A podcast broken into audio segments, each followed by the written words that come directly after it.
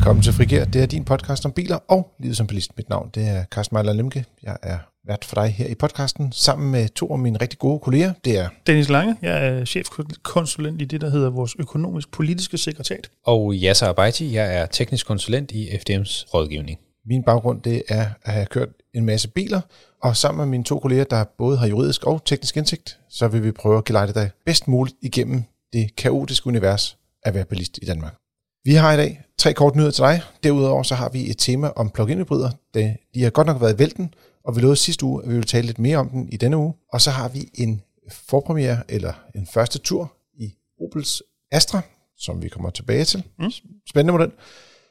Og så slutter vi af med et par lytterspørgsmål som altid. Og hvis du har nogen, så send den til podcast Men først så tager vi nyhederne kort. Og Dennis, I har været i krig inde i, i økonomisk politisk sekretariat. Det er vi stadig, men ja.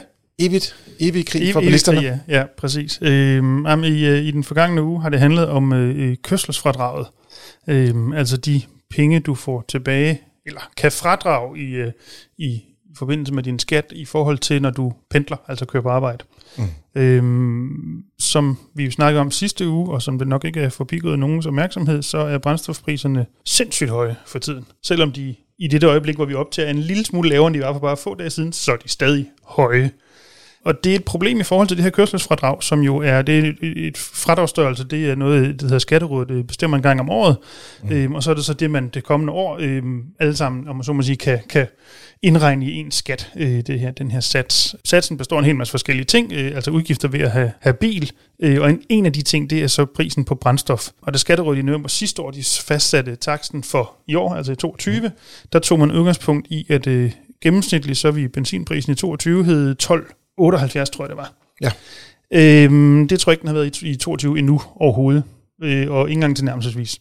Nej. Nu ligger vi i de der, afhængig af hvilken dag vi lige snakker om, 14-16 kroner. Øhm, Præcis. Ja, og der har vi jo, og retfærdigvis øh, også andre, øh, været ude at sige, det går simpelthen ikke. Øhm, de danske øh, bilister og forbrugere, de bliver presset på pengepungen, øhm, og her er der i hvert fald et sted, hvor det er meget, meget nemt at skrue på, på tingene, altså få reguleret den her sats, så den rent faktisk passer til virkeligheden. Og det er en ting, jeg skal man sige, nu tager jeg bare lige for afpasningskodens skyld. Mm. Mm. Det her, det er, gælder både øh, det fradrag, man kan få i, i forhold til skat, når man kører til og fra arbejde, men det er også det, mange virksomheder lægger sig op af, hvis de skal kompensere deres medarbejdere for kørsel i egen bil. Ja, det man vist nok populært kalder befordringsgodtgørelse, men, men Yes. ja, lige præcis. Øh, De to ting hænger meget nøje sammen. Yes. Lige præcis. Øh, men nej, vores opfordring er jo, at Skatterådet de lige øh, får kigget på det her, og selvom vi er midt i året, så får justeret taksten, og øh, meget gerne med bagudrettet kraft, altså fra årsskiftet, så øh, det rent faktisk er nogenlunde den rigtige brændstofsudgift, at vi baserer den her, det her fradrag på, og ikke en meget, meget for lav pris. Sådan. Jeg vil lige til at starte med at lige beklage, jeg kommer til at bruge krig, fordi at lige i øjeblikket er der jo reel krig, og i det her tilfælde er det jo mere en kamp for uh, bedre vilkår for bilisterne. Ja så, du har også en historie. Yes. Jeg har en øh, historie, hvor at øh, vores øh, kollega Anders Vendt har skrevet lidt om, hvor, hvor galt det kan gå, hvis, øh, hvis det, der, der står med småt, i øh, fejlfortolkes, kan man sige. ja.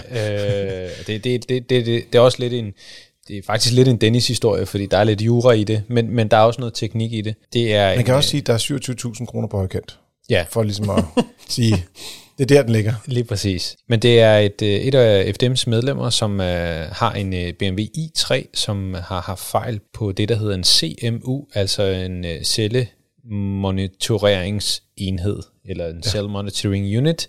Øhm, og øh, så virker, øh, kan man sige, højspændingsbatteriet ikke i elbilen. Og det er så spørgsmålet, om den, den så var dækket eller ikke var dækket af, af den her såkaldte garanti på, på 8 år på, på, på batteriet. Ja, fordi tvisten ligger i, at selve monitoreringsenheden sidder måske ikke inde i selve batteriet, men uden den kan batteriet ikke virke. Altså den, i, i, i de her biler, der sidder det faktisk inde i batteriet. Så det sidder inde i bilen, endda, eller inde i batteriet alligevel. Ja, inde i batterikassen, kan man ja. Sige. Ikke? Men, men, men er det så batteriet eller ikke batteriet, ah. og, og hvad står der, og hvad står der ikke, og hvordan tolkes det, og hvordan tolkes det ikke? Med vores dygtige jurister øh, har i samråd med os i den tekniske afdeling, ligesom været inde og sige, jamen, kan man bruge den her bil uden den her enhed? Øh, nej, det kan man ikke, og derfor så kan man sige, så blev de nødt til at leve op til deres øh, forpligtelse i, i garantien. Og i den her sag, der endte det jo så godt for vores medlem. Man kan sige, det er også nogle af de ting, hvor det er, at der kommer til at opstå nogle nye tekniske fejl, i forhold til, hvad vi har vant til tidligere i benzin-diesel-æraen. Mm. Så i den elektriske æra, der kommer der nogle andre øh, fejl, hvor det er, at der skal findes en form for præcedens for, jeg tror ikke, det I kalder det i jurasproget, præcedens. det er et rigtigt ord, ja. Ja, det er et ord. øh, i hvert fald, øh, øh, skal man sige, øh, man skal finde ud af, hvad gør man, hvis der sker X og Y, så Mm. at sige. Hvis der er en eller anden bestemt del, der går i stykker, hvordan, hvad for en garanti dækker det under, eller, eller dækker det slet ikke? Mm. Så der er en eller anden form for, man skal finde ud af, hvad man gør. Lige præcis. øh, Og der kan man jo så sige, far for sådan lige at blive en lille smule øh, forbrugerpolitisk her, men det må jeg godt. Øh, så er det jo også et af de her eksempler, eksempler på, at øh, garantigiverne, øh, om det så er importøren eller producenten, det er jo her, de bliver nødt til lige at gøre op med sig selv. Hvis de gerne vil have folk til at gå på elbiler, hvad de også gerne vil på grund af nogle EU-krav, så bliver de altså simpelthen nødt til at sørge for at holde folk, hånden under folk, når tingene de går i stykker, fordi ellers så kommer forbrugerne ikke til at tro på elbilerne. Og det er ikke der, vi gerne vil hen. Vi vil gerne have den tiltro, så folk rent faktisk skifter. Så der skal være en ordentlig garantidækning. Vi skal ikke slås om sådan nogle, i min optik, fuldstændig latterlige ting som det her. Enig. Det er der ikke nogen, der er uenige i herinde i hvert fald. Og øh, hvis man har øh, problemer af den her slags, og man er medlem af FDM, så kan man selvfølgelig få hjælp fra Yasser og hans kolleger i teknisk rådgivning, eller vores kolleger i juridisk rådgivning, lidt afhængig af, hvad for en type fejl det er, og så man Nogle ikke skal stå med det selv. Ja, og nogle gange, som her også, en symbiose mm, af teknik og jura. Yes. Min historie den her uge, det er Ford, der øh, har været holdt et stort opslået pressemøde, hvor de altså pomp og pragt sagde, vi kommer med tre elbiler. En, øh, hvad er det, så øh, hvad er det, øh, ja, øh, skal jeg sige, øh, personbiler.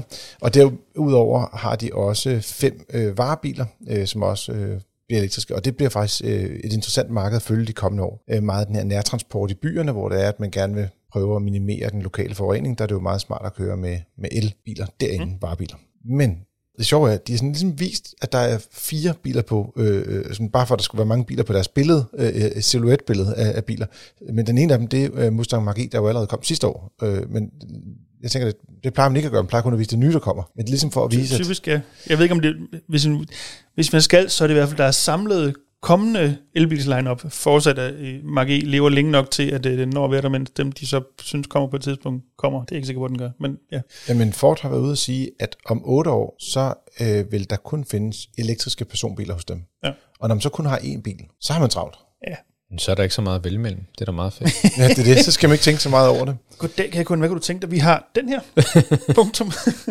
Nej, ja. Og, øh, og det er sådan, at de øh, vil komme med, altså tidligere så har Ford sagt, at de vil øh, lave et samarbejde med Volkswagen, og de har købt sig ind i den, der hedder MEB-platformen. Det er som en ID3 og ID4 i Folkevogns univers. Det findes jo også øh, både hos øh, Cupra og hos Skoda og Audi også kører på samme platform. Mm. Så øh, der, der er flere mærker, der, der er inde over der, men Ford er jo sådan uden for den koncern, og derfor er det jo lidt interessant. Og der kommer de med, med to modeller. Øh, de har tidligere sagt, at der skulle være en, men nu kommer der rent faktisk to. Og, og den ene, det er det, de kalder en medium-size crossover, øh, som jo er præcis det samme som en Mustang Mach-E. Ja, det skal ikke, for det tænker jeg også, det, det er vel det Mach-E er. Men De, ja. Ja. de står også ved siden af hinanden, og, og, de har ligesom sat dem op i størrelsesforhold, og den står efter Mustangen. Jeg forstår det ikke rigtigt, fordi ID4 er jo ikke, altså de er jo samme størrelse. Altså, ja, jeg bemærker Måske er den marginalt større. I, i pressemeddelelsen, der prøvede de på en eller anden måde at, at, at omtale Mustang Mach-E som en, en el-personbil.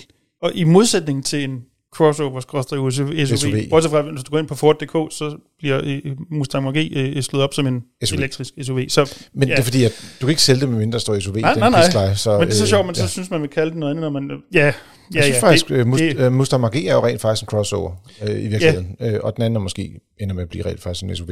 Og så vil det også sige, at der kommer en sport crossover også, øh, og det er så den, der formentlig også er på, altså, der er jo ikke andre øh, personbiler, som de lancerer øh, af den type. Så jeg det bliver også min gamle hat på på, det samme. hvis jeg havde en, at den der så er sport crossoveren, så bare en coupé-version af den, der er en medium-sized crossover. Sådan lidt øh, ID4, ID4 coupé, eller den nu, den hedder. Den hedder ID5, når der kommer et stykke godt, ikke? Er det teknisk set en hat, du skal have ejet hele dit liv, eller kunne jeg godt købe den til dig om to år, kunne jeg få dig til at spise den, hvis Så det det var? er gammel Fordi så nok, ville jeg, men... Ja. Jamen det var det, så Ja. kunne jeg godt gå ind i sådan en, øh, en øh, hattebutik, En- en eller en, hattebutik. en, øh, måske sådan en rød, rød kors måske. Så lige finde en gammel hat frem, og så sige, den er sat. Jeg tror, I kører øh, ned ad et sidespor nu. Nå, godt. Tror, tror du? ja. Udover det, så kommer der også en Puma, øh, som jo er en model, de har i forvejen, hvor der kommer en elektrisk udgave af den også, når den får et, øh, jeg tror det er et der kommer her inden længe. Så øh, det kommer i 2024. Men det er en model, der stammer fra 2019, øh, Pumaen. Som er, som jeg husker det, som ren benzin og som mild hybrid. Ja. Yes. Ja, Ja. altså præcis. nu. Nu. Ja. Indtil videre. Så, øh, men, men det bliver også spændende. Det er også den, de bruger øh, faktisk til deres øh, rallyindsats. Det er også Puma-modellen, der er kommet med der nu. En sport, ingen følger med i længere. Men det er, øh, det er en ting derude.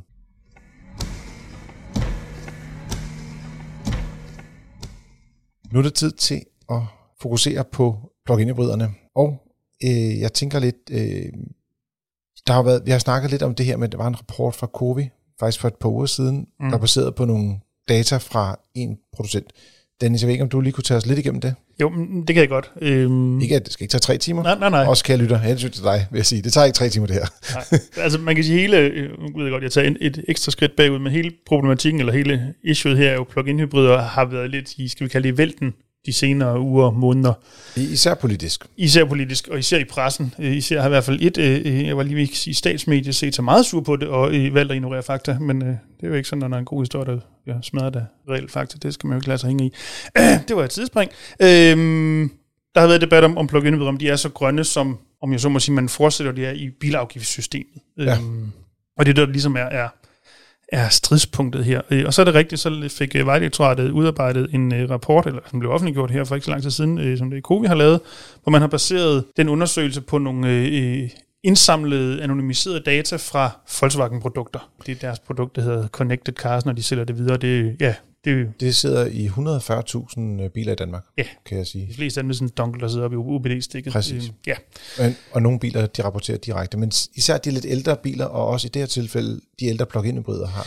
Ja, fordi Øh, det, der, det, der, sådan lidt af problemet med den her undersøgelse, det er, at den jo i langt stor øh, udstrækning er baseret på ældre plug-in hybrider, som alt andet lige har et mindre batteri og til dels også en dårligere teknik, fordi de er ældre, og der er sket noget på området siden da. Øhm, og så er det måske ikke så mærkeligt, at de ikke har kørt så pokkers langt på batteriet, fordi batteriet ikke er særlig stort, og dermed ikke kan køre så mange kilometer. Øhm, men den undersøgelse nåede frem til, at øh, plug-in hybriderne, som var med i den undersøgelse, i gennemsnit kørte øh, med benzinmotoren i en udstrækning, så det svarede til, at samlet set så havde de en udslip på 97 gram, CO2 per kilometer, øh, når de kørte. Og det der jo så er, man har sat det over for, hvad man nok ikke kan, men det har man gjort, det er den her, øh, jeg var lige vil sige, imaginære grænse på 50 gram CO2 per kilometer, som stammer fra, hvornår noget i EU-regi er en grøn bil eller ej. Det er, det er en teknisk grænse. Det er en teknisk grænse. og det Baseret på en, en, en, skal man sige, en teknisk test. Ja, for det Altså, bunder tilbage i WLTP-testen, altså øh, brændstofforbrugstesten, som jo ikke har noget rigtigt at gøre med reel brug. Hvad den her undersøgelse, det er jo reel brug, man har Ja, målt på. ja. Hvor det andet WLTP-tallet jo er en, en laboratorietest, øh, som jo på forskellige måder ikke rigtig helt kan overføres til virkelighedens verden. Øh, og det ved vi jo alle sammen godt. Det ved myndighederne godt, det ved politikerne også godt. Ja. ja. Var det kort? Det var, det var dejligt kort. øh, jeg tænkte lidt på, om, øh, om vi skal snakke lidt om, om hvad det, hvordan fungerer en plug-in hybrid bedst, hvis man skal køre grønt. Mm. Jeg ved ikke, altså, er det noget, du kunne... Ja, Hvad skal man gøre for at, at have en grøn plug-in hybrid, så at sige? Man kan diskutere, om den er grøn eller sort. Mm. De dage, hvor den er grøn, hvad sker der så? Jamen altså, man, man kan jo starte med at, at lade sin bil hver evig eneste dag, hvis man skal have glæde af sin bil øh, i det hele taget. Men hvis den skal være grøn, jamen så skal den jo primært køre på strøm. Og øh, den måde, man kan sørge for, at bilen den kører på strøm, det er blandt andet ved at gøre sådan noget som at forklimatisere sin kabine. Øh, eksempelvis. Øh, nogle af de her biler, de har elektrisk opvarmning, og hvis du har, som Dennis øh, tidligere nævnte, et, et begrænset størrelse batteri, så skal du ikke bruge al din strøm på for eksempel at holde liv i, i lys og lygter og varme til kabinen. Så hvis du er forudseende, jamen så øh, sørg for at, at gøre bilen klar til, til elektrisk kørsel ved at forvarme bilen. Man kan sige, at du varmer bilen op fra stikkontakten og ikke fra batteriet. Lige præcis. Ja. Og så kan man så sige, jamen, øh, ligesom det- altid har været, jamen, øh, jo, jo øh, mere speederglad du er, jamen, jo hurtigere bruger du din strøm øh, eller din energi, og mm. jo mere, øh, hvad kan man sige, jo, jo mere kommer du til at køre på brændstof. Altså alle de her gode spareråd, øh, dæktryk og alle de her øh, råd, som, som vi har givet, øh, jamen sørg for at, at bruge bilen rigtigt, øh, og også læs i din instruktionsbog, hvordan formår du at, at, at køre mest elektrisk. Det er i hvert fald et, øh, vi- ser i hvert fald rigtig mange, som er lidt skuffet over, øh, at bilerne ikke kører særlig langt, øh, grundet vores øh, kolde klima. Men man kan godt gøre lidt for at, at få lidt flere elektriske kilometer. Man kan også sige, at vi har jo også lige talt i sidste uge omkring den store gruppetest, vi havde med plug-in hybrider, hvor der var øh, drivlinjer fra fire forskellige øh, producenter. Mm. Og øh, der havde vi jo testet ved cirka minus 5 grader, øh, og så finde ud af, hvor hurtigt varmede kabinerne op, men vi skulle også se, kunne vi køre på strøm ved, ved så lav hastighed. Og det var kun en ud af, af fire teknologier, der rent faktisk kunne det. Selvom de rent faktisk kunne øh, varme lidt elektrisk også, ikke? Så, øh, nogle, af, nogle af systemerne. Men de kunne bare ikke gøre det ved så lav temperatur. Fordi så krævede det for meget af systemet, som man siger på den måde. Ikke? Ja, men, men man, kan ikke, man kan ikke, altså vi har rigtig mange, der klager over det her med, at de, som, ekse, som eksempel øh, det her WLTP-tal øh, med 60 km på en opladning, og så siger de, at jeg havde jo så forventet, at den så måske kunne køre 60. Men hvis du spørger ind til, hvor, hvad, hvad øh, vedkommende reelt har oplevet på egen krop, da de var ude at teste bilen, så mm. er det tit og ofte, at de enten ikke har testet bilen, eller bare har taget sælgerens ord for gode varer. Men, men hvis man har haft diesel- eller benzinbil øh, tidligere, så ved man jo også godt, øh, at man aldrig kan, kan opnå de her tal. Så det er en rigtig god idé at tage ud og prøve bilen på egen krop, øh, fuld opladet, kør, og så se, hvad du øh, formår med, med din kørsel. Fordi hvis man kører i byen, jamen, så opnår man x antal kilometer. Hvis man mm. kører på motorvej, lige så snart ja, man så tager bilen, lige præcis, så går det meget stærkt. Så, ja. så den enkelte forbruger bliver nødt til at lave lidt hjemmearbejde, og det er det, som vi også siger. Øh, træerne vokser ikke ind i himlen, fordi at, at der er en stikkontakt eller et, et stik øh, tilsluttet bilen. Og man kan sige, det gode er jo så også, at der er mange indikationer på, øh, sådan fra forskellige, øh, det kan man så diskutere, hvor valid de er, men, men dog forskellige undersøgelser, som peger på, at dem, som har plug-in hybriden, og vel at mærke ejer den selv, mm. de er faktisk også rigtig, rigtig flittige til at lade op. De lader op de fleste dage derhjemme, hvilket jo sådan oversat til et almindeligt dansk svarer til hver eneste dag, de kører på arbejde. Mm. Øhm, så de bliver lavet op. Mm. Men det er jo selvfølgelig også klart, hvis du simpelthen så kører øh, al din hverdagskørsel på strøm, eller stort set på strøm, jamen hvis du så en gang om måneden skal til Jylland, eller køre på øh, sommerferie til øh, Syditalien, så på den samlede kilometerbase, så er du lige pludselig rigtig meget, du har kørt på benzin. Mm. Øh, men det ændrer ikke på, at du også har mange kilometer i din daglige kørsel, hvor du rent faktisk har kørt på strøm. Mm. Øhm, og det er jo altså, selvom du så måtte køre mange øh, benzinkilometer derover, så det tager jo ikke fra de kilometer, der er kørt på strøm. Øhm, Nej, det er jo stadig kørt grønt. En anden ting, vi har oplevet, det er også, at, at når vi ser på forbruget øh, på de her plug-in hybrider, så er det jo ikke dårligere, selvom de er en lille smule tungere end benzin- og dieselbilerne. Jeg kan sige, en dieselbil er jo typisk mere effektiv, fordi de fleste plug-in hybrider er baseret på en bil, der har benzinmotor. Mm. Der er nogle enkelte, som har øh, dieselmotor blandt andet, har siddet på nogle, øh, biler, der har det. Men forbruget er ikke markant ringere end benzinbiler, i mange tilfælde faktisk en lille smule bedre. Så selvom du så ikke kører på strøm, så er det faktisk ikke en, en meget sort bil. Og når man kigger på de bil, alternativer, der er til at købe en plug-in hybrid, så er det ikke at købe en elbil, fordi at alle elbiler er solgt. Ja, ja. Altså lige nu findes der ikke en, plug-in eller en elbil, der ikke har en kunde i forvejen. Altså, øh, der er, der er ventelister hos alle øh, forhandlere, der har noget meget få steder, hvor, hvor der ikke, Jeg kan nævne et sted, hvor der ikke er, men, men det er også det. Men det er så, fordi det er dårligt. Ah, det er Polestar, det ved ikke, om du synes, det er dårligt. Okay, point ja. taken. Ja. Men det tror jeg også, den eneste, som, som rent faktisk godt kunne levere en bil meget snart, hvis det skulle være. Og de har jo heller ikke Ja, men de har faktisk også haft en lille bit smule, øh, der, de har lige fået nogle nye modeller på vej ind med nogle mindre batterier og sådan noget. Som, godt, sorry, yes, de har lidt mere styr på deres, øh, øh, skal man sige, deres salg. Men jeg vil bare sige, at de fleste af dem, der er der faktisk ret lang ventetid på ja. at få en elbil, det er svært at komme til. Og ikke mindst i det segment, hvor rigtig mange øh, almindelige danskere befinder sig, det vil sige helst biler, der koster under 300.000, eller under 250.000 i hvert fald, så er der rigtig mange, der kan komme med der. Der, der er ikke rigtig noget øh, der er tilgængeligt, Nej. kan man sige. Nej. Og vi og ved der, så også, det, det ved vi jo rent faktisk fra, fra en øh, undersøgelse, der blev lavet her i, øh, i foråret, tror jeg det var, øh, at de folk, som går ud og køber en plug-in hybrid, plug-in hybrid alternativet for dem, for jeg tror det er for 80-90% vedkommende, mm. der var alternativet ikke at gå ud og købe en elbil. Alternativet var at købe en almindelig traditionel benzin- eller dieselbil. Ja. Øhm, så altså, man kan sige, der er ikke taget fra elbilsmarkedet, fordi folk køber en plug-in hybrid, tværtimod der er taget fra benzin- og dieselmarkedet. Jeg har en lille bitte øh, note, det er fordi, at ja, så du sagde, øh, at øh, man har kigget på forbrugstallene på bilerne og sagt, at det, det er svært at opnå fabrikstallene. Mm. Og det var rigtigt dengang, man havde det, der hed, og nu bliver det lidt teknisk, NEDC-normen. Mm. Men da man skiftede til WLTP, så blev tallene faktisk mere retvisende. Det vil mm. sige, hvis man kun kørte kort tur, så kan du ikke leve op til det. Mm. Men hvis du kørte nogle længere ture med blandet kørsel, så kunne man godt opnå WLTP-tallet. Mm. Det gælder bare ikke WLTP for plug-in hybridernes elbilsrækkevidde. Mm. Og det er der, der, hvor det, er en helt særlig testcyklus, som er, ja, ja, et kan den ikke i hovedet, to, det er simpelthen for langt, at vi, vi gennemgår den nu her, ja, men, men, og, men meget kompliceret. Og, og der er noget med en, en utility-faktor, som hvis man er interesseret i den, så uh, har vi beskrevet den uh, i vores artikel i Motor i hvert fald. Står og på FDMDK. Det står også inde ja. på FDMDK. Vi har en artikel om det der. Mm. Så kan man gå ind og læse om den her utility-faktor, som faktisk er lidt et opdrejningspunkt i, hvordan uh, plug-in hybriderne tal er skruet sammen. Mm. Og det er noget med nogle embedsmænd. Hvis jeg siger magtmisbrug, så bliver det sådan næsten ligesom Netflix, ikke? Ej, det er det vel ikke. There was one man in Brussels. Og så kører det derfra. Ja. Men alt det er jo i virkeligheden, det er jo, det er jo en selvstændig problemstilling, at man har en WLTP-norm, som for især for plug-in hybridernes vedkommende ikke kan overføres særlig godt til virkelighedens verden. Altså, det er jo en særskilt problemstilling, som der jo også øh, øh, absolut øh, er et tegn på, at der bliver kigget på fra EU's side. Men, men, men det har bare ikke noget med det andet at gøre, reelt. Man kan sige, at plug-in hybriden kan gøre det, at den får nogen til at skifte til elektrisk kørsel til hverdag, Mm. Ja. men ikke i weekenden. Og så er de måske klar med en ladeboks derhjemme, når det er, at de skal skifte bil igen, mm. og så vælger de en elbil senere.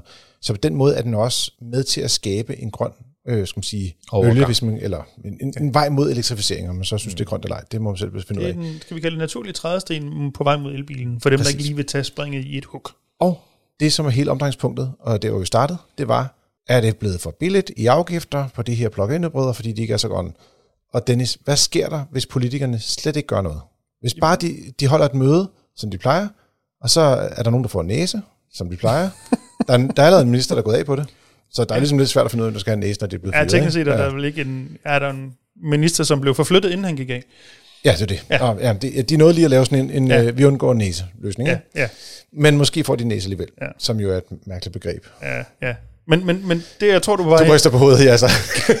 det, jeg, det, jeg tror, du var i, Carsten, det er jo, hvis de ikke gør noget, hvis man ikke ændrer på reglerne, hvis bare lader dem være, som de er nu, Præcis. så bliver plug-in hybriderne i forvejen dyrere hvert eneste år frem mod 26. Øhm, det er jo det, der ligger i den afgiftsmodel, vi har nu, at der er en gradvis indfasning i øh, for plug-in hybriderne, at de kommer tættere og tættere på at betale, skal vi kalde det fuld afgift. Mhm. De får en afgiftsnedsættelse, som det er nu, men den bliver nedtrappet hen over årene. Øhm, og det er jo igen, fordi det er en overgangsteknologi.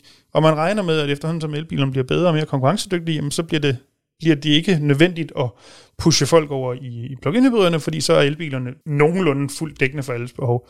Øhm, så det har man allerede taget højde for. Og jeg, kan sige, at nu, nu så vi lige, øh, vi var til et pressemøde hos øh, øh, Folkevogn, eller Semler hedder de, men dem, som sælger Folkevogn og Skoda og Seat og alle, alle de andre mærker fra Lamborghini, Tyskland. er sådan. Lamborghini også, ja. Og McLaren har de fået importen af også i Nå. Norden. Ja, ja, der er sket noget. Mm. Så, men det har ikke så meget relevans i forhold til lige præcis den her snak med plug-in selvom de sikkert også får en lige om lidt.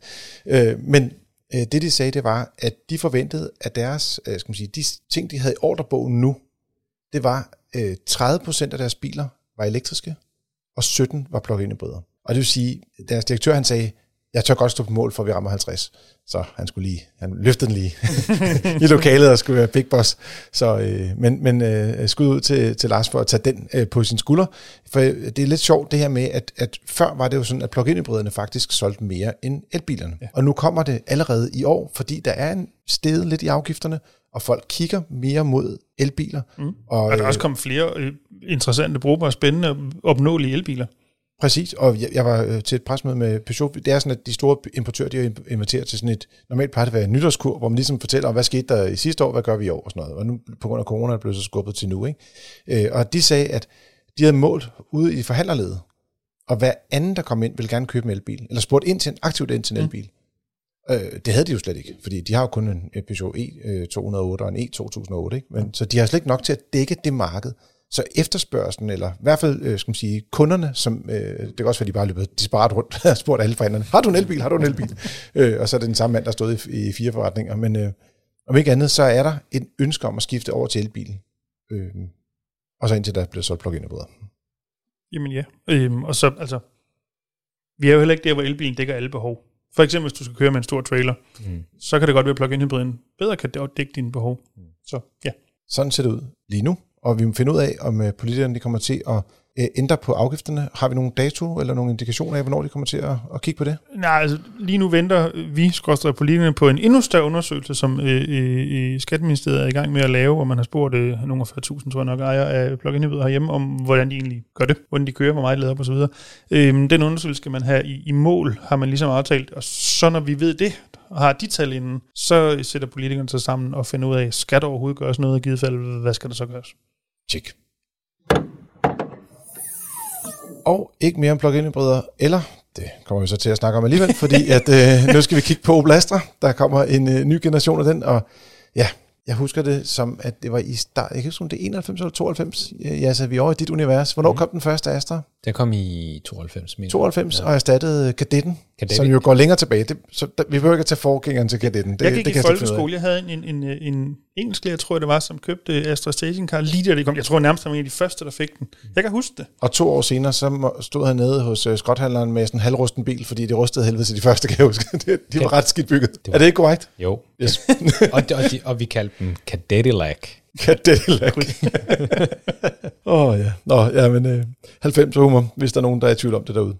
Yes, Astraen, den afløste som sagt kadetten, og øh, det er Opels mellemklassebil, øh, det som nogen også kalder golfklassen, men ikke desto mindre, måske lidt mere interessant, så er den også en søstermodel til den bil, der hedder Peugeot 308, og der kan man roligt sige, at der kan man godt mærke, at fusionen af de to bilmærker er gennemført, og der er sket det, altså Opel blev købt ind i Peugeot Citroën-koncernen, som så blev til noget, og så blev de så sammen med øh, Fiat og Chrysler, og det nye øh, af det hele, det hedder så Stellantis. Stellantis. Ja. Det lyder også ret stort, ikke? Øh, nogle med store ved, der finder på sådan nogle navne.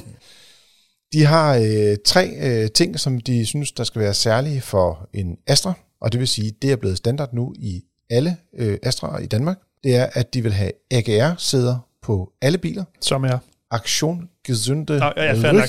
Øh, det er sådan nogle øh, særligt ergonomisk gode sæder, hvor du kan justere din sædestilling, så du sidder godt, når du kører. Ordentlige sæder på dansk. ordentlige sæder, øh, og vel at mærke, uanset om du stor eller lille. Så øh, det er faktisk nogle vildt gode øh, sæder. Jeg havde dem også i min tidligere Astra. Meget glad for dem. Øh, så er der ret varme i alle biler. Det er også en ting, de går efter. Og så den sidste ting, de har sagt, det er, at der skal være adaptiv fartblod i.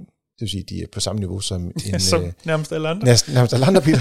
en, en, en Polo, Ja, for ja. eksempel. Øh, men det betyder også, at når der er adaptiv fartpilot, så har den nemlig også nødbremse, og det er ikke altid, at Opel har været så gode til at huske det på deres basismodeller. Så det er fedt. Basisprisen er 240.000 for en benziner, og øh, den øh, allerdyreste plug-in hybrid, som man kan vælge, koster 360.000. Det er sådan det prisleje, vi ligger og hopper og danser. Så øh, råd og frit. Hvad siger I?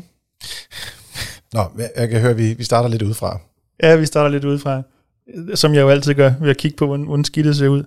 Jeg synes, det er en undervældende bil. Jeg synes, den er... ligner den ikke, altså nu, nu ved jeg godt, den er guld, den her, men, og golfen blev præsenteret i guld, og når man ser den bagfra, så ligner den ret meget golf, synes jeg. Jo, til del. Og så ligner den i virkeligheden også langt hen ad vejen en Corsa, der bare har gjort lidt større, strukket lidt. Og så ja, har vi... Eller Mokka, der gjorde lidt, altså, der, Ja, ja. Øhm, og det ved jeg, så går der også noget corporate design identity crap i den, øh, og det er jeg ikke nødvendigvis altid fan af.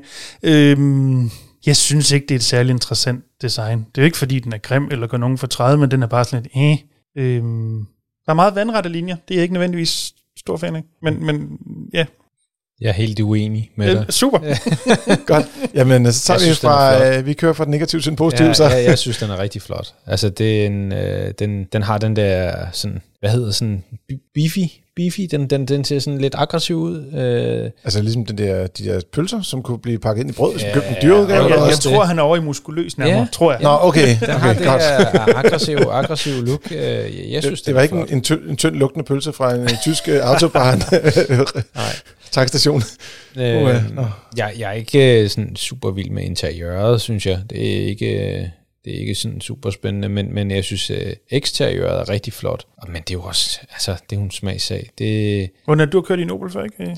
jeg har kørt i, i nogle Opler før, jo, jo, men det er jo ikke, altså, jeg kan godt sige, når en bil den er grim, og, og jeg synes ikke, altså, den er noget flottere end forgængeren, vil jeg sige. Øh, det synes jeg. Jeg kan godt lide den. Du kan godt lide den. Øh, jeg lægger mærke til, at når man kigger på for eksempel gearvælgeren, er den samme, som der også er i den øh, 308, vi har haft til test lige her et sidste stykke tid. Mm. Og den fungerer faktisk helt vildt fint. Altså, det er en, det, ja, der er nogle ting ved den, som jeg godt kan lide. Øh, indretningsmæssigt, har de også sat øh, instrumentering eller instrumentskærmen bag ved rattet, sådan at man har et stort ret at dreje på, hvor det er, hvis man kigger på Peugeot'en, så kører de stadig med de der sådan lidt små ret, for at øh, man skal kunne se instrumenterne hen over rattet. Mm øh, sådan en form for øh, fattigmands øh, head-up display. Jeg ved ikke, hvad de har gang i.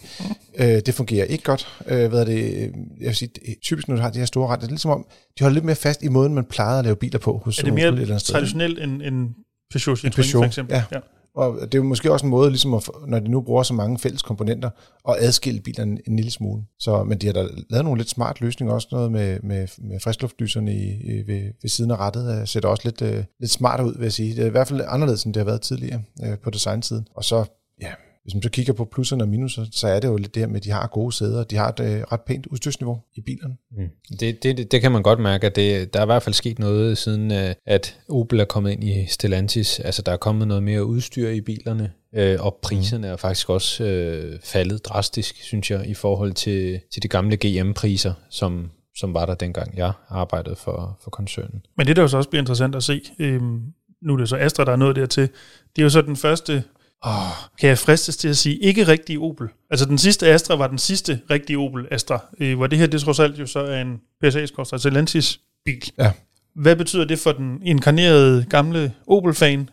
Øh, og alternativt kan de hive nogle andre i folden. Øhm, Man kan ja. sige lidt på, på motorsiden, på motorsiden betyder det jo, at de kører med, med, med Peugeot Ja, ja, ja. ja. Citroëns motorer i stedet for, og lige præcis den her basis øh, 1,2 liters motor med turbo, der har i hvert fald historisk set været lidt øh, problemer med nogle tandrem. Øh, Mm. ja, siger jeg så. Ja, og, og, og, og, og det er der stadigvæk, kan man sige. Altså, mm. det, det er sådan, at, øh, at der er blevet indført nogle, nogle forskellige øh, kontroller, eksempelvis ved service, at man skal kontrollere, om de her tandremme de kan holde, fordi det er nogle oliesmorte tandremme. Og det har ikke været helt problemfrit for, for Stellantis, øh, den her motor. Den her, det har den ikke. Det, Men man kan også sige, at øh, nu var basisprisen øh, på en benzinmotor, men, men mange vil nok vælge at købe bilen med plug-in hybrid teknologi, fordi at prisen og udstyrsniveauet er det mest attraktive. Det er der, hvor kombinationen den virker bedst. Ikke? Men øh, kvæg vores øh, snak for et lille øjeblik siden, det kan jo så hurtigt ændre sig i efterhånden, som prisen på plug-in, afgiften på plug-in stiger. Ja, og man kan også sige, at de, de har jo ikke, altså, der er ikke plads til at lægge et ladekabel i bilen, fordi den er faktisk skabt som almindelig bil først, Mm. og så er, der, er den også med plug-in hybrid teknologi. Øh, det er måske lidt unfair, fordi at bilen findes jo rent faktisk også i en elektrisk udgave, der kommer næste år, altså i 2023. Og jeg tror, der er mange, der nok vil kigge den retning, øh, i hvert fald på det danske marked, når vi kommer ind i, i 2023, altså næste år. Så er det den folk, de kommer til at, at løbe efter os, fordi den efter rygterne i hvert fald skulle komme som stationcar også. Ligesom søstermodellen, Ligesom søstermodellen Ja. øh, 308. Ja. Øh, og, og den her plug-in hybrid, den kan jo kun lade på en fase, det kan de fleste øh, plug-in hybrid med små øh, batterier. Ja, og de har jo selvfølgelig ikke så lang garanti på bilen heller længere. Altså, det er jo, det er Ej, det har de, Det har de vist aldrig rigtig haft, selv aldrig, aldrig haft. Aldrig haft nej. jeg tror, deres, øh, deres laggaranti er gået fra tre år til to år for nylig og sådan nogle ting. Altså, der er nogle ting, hvor de, de, de, de der bliver jo lidt ned for at have nogle aggressive priser hos, hos Opel. Ikke? Øh, og, og de er også begyndt at være lidt mindre, som jeg forstår det, øh, hjælpsomme. Ja, så kan du, øh, vi, vi vil ikke sige for meget her måske, men øh, der har i hvert fald været en del kulance i det gamle Opel-regi, og det virker som om, de er lidt mere hardcore, når man kommer over i, i det nye Virker regi, de kom har på nu. linje med Peugeot Citroën, det er det, du siger, ikke også? Det er samme mennesker, der sidder og løser opgaverne. Jeg synes, en ting, der kunne være lidt, øh, det er lidt spændt på, det er, hvor meget plads der egentlig er på bagsædet. Fordi nu har vi jo lige haft øh, Peugeot 308 inde, også som stationcar. Og der var altså ikke meget benplads på Der var faktisk overraskende lidt benplads. Ja, for vi tog bare ned og, og kiggede på Ja, det sammen, ja. og øh, altså, øh, hvor de før i tiden faktisk havde rigtig god plads, øh, så er det ligesom om, at det, det er der altså nogen, der er blevet kappet, der har kappet af. Øh, til gengæld så er bagagerummet ekstremt stort, og der kunne man godt lige måske offre øh, bare 5 cm der, for Mm, rent faktisk at kunne sidde på bagsædet. Ikke? Enig. Så øh, der bliver det spændende at se, hvordan de rent faktisk har placeret hvad skal man sige, bagsædet i Opel, men det ser ud som om det er samme sted. Det bliver spændende at se. Vi får bilen til test her i løbet af 22 selvfølgelig, fordi bilen lander om ikke så længe i Danmark. Og elektrisk, så bliver det først i 2023.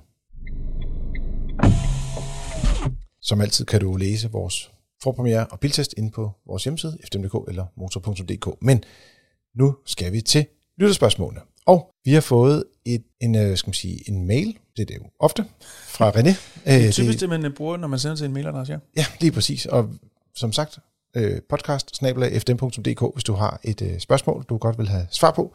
Og vi øh, forsøger at, at, at, skal man sige, at hjælpe i hvert fald to af vores øh, frigiers klubmedlemmer i øh, hver uge. René har kigget på en mikrobil til sin mor, og hun vil gerne have automatgear, men hun kan kun finde nogen, der har det, han kalder skifterobot. Og det synes hun ikke er fedt at køre med. Findes der slet ikke en mikrobil af nyere dato med et rigtigt automatgear? Og så siger han, elbil er desværre ikke en mulighed, da der er dårlig og eller ingen adgang til ladestander der, hvor hun bor. Og det vil jeg sige var ærgerligt, fordi der var faktisk en virkelig oplagt ting i at vælge en elbil, Der som får for du eksempel... med jo. Der får du det automatgear med. Ja. Øh, øh, for eksempel øh, den Folkevogns øh, e-op, øh, skråstreg Seat Mii, eller Skoda Citigo E, øh, den elektriske udgave af dem, øh, den ville faktisk være en perfekt mikrobil, øh, hvis man bare kører kort tur. Den har ikke så lang rækkevidde. Ja så, Du kigger på mig. jeg kigger på dig.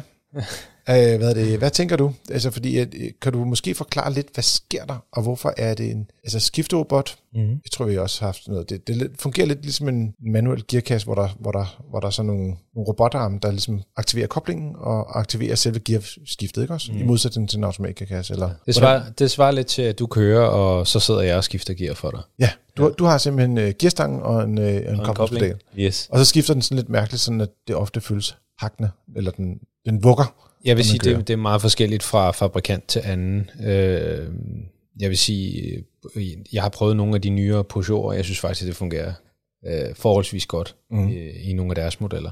Men, men det har aldrig været noget, der har sådan været super populært. Og det er jo fordi, det her det er den billigste måde overhovedet at lave en automatgearkasse på. Man tager nogle motorer og sætter ned, øh, som drejer til højre eller venstre, så man selv slipper for at, at røre ved gearstangen.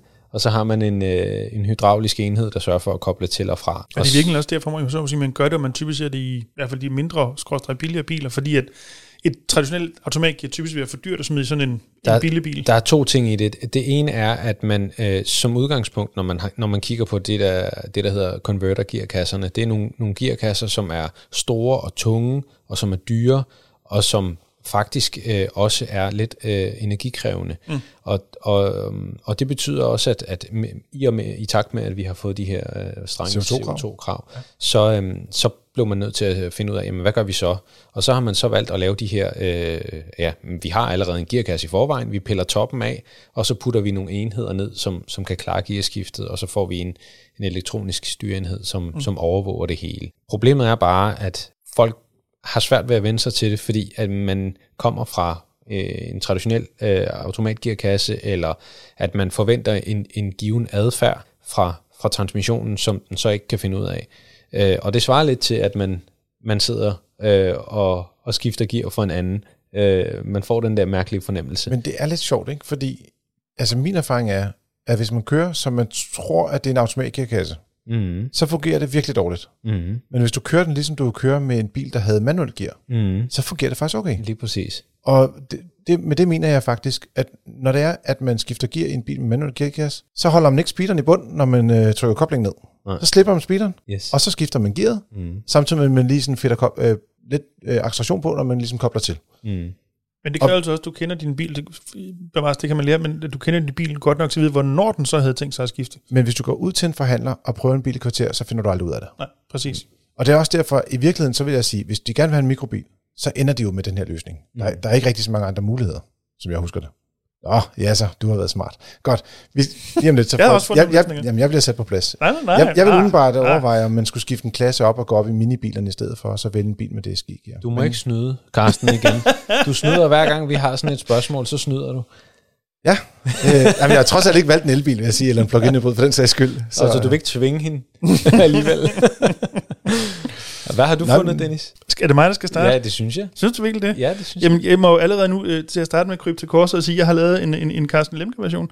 Øh, jeg Du snydt. skal have en... Øh, hvad, hvad skal hun så have? En helikopter, eller hvad? Ej, så meget har jeg ikke snydt. Nej, men fordi at man gerne vil undgå de her skifterobotter, og det kan jeg sådan set godt forstå, at man gerne vil, så har jeg tilladt mig at stille en lille smule spørgsmålstegn ved, om det skal være en mikrobil, eller som du nævnte for et øjeblik En siden. Carsten, at man måske lige skulle gå en størrelse op. Mm. Øhm, nu har René ikke skrevet et budget, så jeg har sådan tilladt mig at kigge lidt på nyere brugte biler i sådan noget 80 til 140.000 ish, hvad man egentlig kunne finde der. Og vi, Øh. vi, vi vil også godt lige sige, hvis du tager en mikrobil i dag, så findes der stort set ingenting til under 100.000. Nej, De koster nærmere 120, og hvis du skal have automatgear på, så kommer det også omkring 140. præcis. Så præcis. det er, Ja. vi, vi ligger i det prisleje. Men jeg har fundet, øh, ja, skal vi kalde det 3,5 bud øhm, på, hvad man i hvert fald kunne gøre, hvis man lige giver lidt køb på, at det skulle være en mikrobil, og så lige går en lille størrelse op.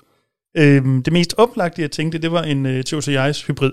Øhm, den er jo født med automatgearet øh, kvæg hybridteknologien, så det er sådan, det er det første, man tænker på, det første, jeg tænker på i hvert fald. Det var der masser af derude, også i, i, til nærmest alle verdens priser. Øhm, Det er helt pinligt. er det det, du har skrevet også? Nej, nej, Ja, nej. ja, ja. Øhm, Så øhm, fordi jeg tænkte, øh, der er sikkert nok nogle af jer, der skal begynde at nævne nogle europæiske biler, så det har jeg ikke gjort. Øhm, så tænkte jeg på øh, Nissan Micra i den, hvad det så bliver forrige generation, findes også med automatgear. Der er nogle stykker derude, man kan, man kan finde også. Øhm, og en lille smule outsider kunne være en Honda, Honda Jazz. Det kan godt være, at vi kommer til at give en lille smule mere køb på størrelsen, for det er så en stor minibil. Ja, Ja, men tænker jeg meget store ruder, og øh, nem at orientere sig i. Så hvis man har, og, og i øvrigt øh, er den jo næsten lidt MPV-agtig. Ja. Og det vil sige, at øh, hvis man er ældre, og det må jeg gå ud fra, hvis han, altså, øh, ved ikke, hvor gammel René er, men moren er hans i mor er ældre i hvert fald, Ja. så jeg godt sige. Så ja. til at starte med, Altså, hun er ældre. Øh, og, og det vil sige, det vil Man- faktisk være ret fedt at have en bil, men lidt nemt kan komme ind og ud Ja, af. man stiger og, og, en smule højere ind. Det er det, og døren kan åbne op, jeg tror, Ja. i nogle af udgaverne helt op til 90 grader i forhold til karosseriet. Det er jo ret voldsomt. Ja. Så det er en god adgangs. Og så mit, mit sidste bud, som er det halve bud, fordi at, øh, jeg tænkte på den, og så søgte jeg på bilbasen og tænkte, hvor mange er der dem? Der var så en. Øh, det er en, Kia- en Kia Rio i øh, den øh, udgåede udgave. Der findes ja. En lige nu med et automatgear, som så vidt jeg overhovedet kunne, på alle måder research mig frem til rent faktisk kan et rigtigt automatgear. Ja. Ja. Jeg tror, det er en dobbeltkobling. Det er Eller, er det, nej, undskyld, nej, det er vist nok rigtig automatgear, ikke? Ja, det, det er i hvert fald ikke en skiftrobot, som Nej. jeg kunne. Nej. Det, Så, så det, det er min bud, hvor, det, hvor mit bedste af de bud, jeg kom med, det er nok en uh, Yaris hybrid øh, alternativ til en Honda Jazz, hvis man gerne vil have en bil, der kan lidt, men måske en smule større. Mm. Om, også ikke for dyr heller. Den, den må ligge lidt i den høje ende af spektret, ikke, eller hvad? Ja, men du kan godt finde nogen på en 120-40 stykker, okay. Som jeg lige husker det. Sådan noget der omkring. Mm. Jeg har fundet nogle øh, lidt nyere biler. En Suzuki Ignis. Og så blev der helt stille. Den, den kan man få med det Mi- mik- mikro SUV'en. Ja. Øhm, altså den, den, jeg vil sige nuværende Ignis, Ja. så ikke... Ja, Lige præcis. Den, den kan man få med CVT-gear. Og så, øhm, hvis man vil gå en lille smule... og det er jo et bortset fra teknisk set nærmest en mikrobil. Bare en i SUV for. Bare SUV, ja. Ja, lige præcis. Så, så den, den tænker jeg, den, det er en ny bil. Fits the bill. Mm. Ja. Ja. Og, så, øhm, og så fandt jeg, hvis man vil gå en lille smule tilbage i tiden, så en øh, Mitsubishi Space Star. Ja. Så også med CVT-gear. Og jeg ved, I elsker CVT. Jamen, jeg vil sige lige præcis, Altså, jeg har jo Mitsubishi, ikke noget imod det. jeg vil sige, Space Star'ens CVT-gearkasse er nok den værste af dem alle. Men Okay. der var også andre bud, som jeg var sådan lidt mere. Ja. Men altså, hvis, hvis man gerne vil gå lidt længere, altså hvis, hvis man vil længere tilbage mm. øh, og, og købe nogle lettere brugte biler, jamen så, så er jeg også på holdet med, med Yaris Hybrid. Så får du både en hybridbil, du får også en bil med Hey, automatgear. hey, hey, det, skulle, det var da sådan noget 16, 17, 18 modeller, jeg kunne finde, der var nogenlunde inden for pris. Ja, ja, men det er, jo, det er jo også ældre biler. Øh, Men jeg kan faktisk sige, det, jeg kan faktisk bedre lide på en eller anden måde, hvis man, er, hvis man siger, at man vil have en ældrevenlig bil, mm-hmm. så er den gamle generation Yaris faktisk bedre end den nye. Den nye er meget sådan poppet og øh, specielt designet, og faktisk ikke særlig stor. Mm. Den gamle model, den var faktisk rimelig stor i kabinen også, og havde faktisk også det her med, at vi snakker om det gode udsyn, mm. lidt som vi snakker om, det også var i jazzen, ikke? Øh, uden at den bliver helt så stor. Altså jeg vil sige, jeg er simpelthen ked af, at jeg har overset øh, Yaris Hybrid. Fordi jeg vil sige, det er faktisk det bedste valg. Det er det mest oplagte valg. det er det mest oplagte valg, og det har den med også den fordel. Altså jeg vil sige, den har jo lidt det med CVT-gearkassen selvfølgelig også. Man kan sige, nu har vi talt om udlemperne ved at køre med robotgearet der, eller øh, skal man sige, den der skifterobot. Men CVT-gearet har jo også den udfordring, at den kan gå lidt højt op i omdrejninger, og det gør Yaris'erne især, hvis de har de der 1,3 liters motorer. Lidt mindre problem, hvis det er 1,5 liters motorer. Men jeg synes faktisk, at det fungerer ok øh, i den her model, og jeg vil sige, hvis, hvis det er en, en, øh, skal man sige, en, en person, som øh, kører med tålmodighed, Mm. øh, så, så fungerer det faktisk rigtig godt, og den er ikke så dyr i drift, og den er billig i sådan noget som ejerafgift, og der er nogle mange ting, som gør, at det kan godt være, at den måske kan blive lidt dyrere i indkøb, end de måske havde regnet med til at starte med, men så hiver de den bagefter på de andre øh, poster. Altså jeg vil sige, i forhold til CVT i Eisen, jeg, jeg har hørt fra mange, og det tror jeg også, I andre har, øh, måske især ældre bilkunder, som aldrig nogensinde oplever de issues med CVT-gearet i Eisen, som vi andre gør, fordi de bare kører mere Mm. mm. stille og roligt, end os tre måske altid ville gøre. Så mm. Jamen jeg vil også sige, at du kommer til at ændre din måde at køre bil på. jo, jo, jo, det er klart. er 100%. Hvad siger du? Er du Ja, ja. på det hold, eller? Jamen, altså det... Jeg, jeg synes, de skal ud og prøve de her, nogle af de biler, som der er blevet nævnt, og så se, hvorfor en, der passer mutter bedst. Ja, så tag en tur den der. Hvis de godt vil have en ny bil, så kan du ud og kigge på Suzuki'en. Eksempelvis.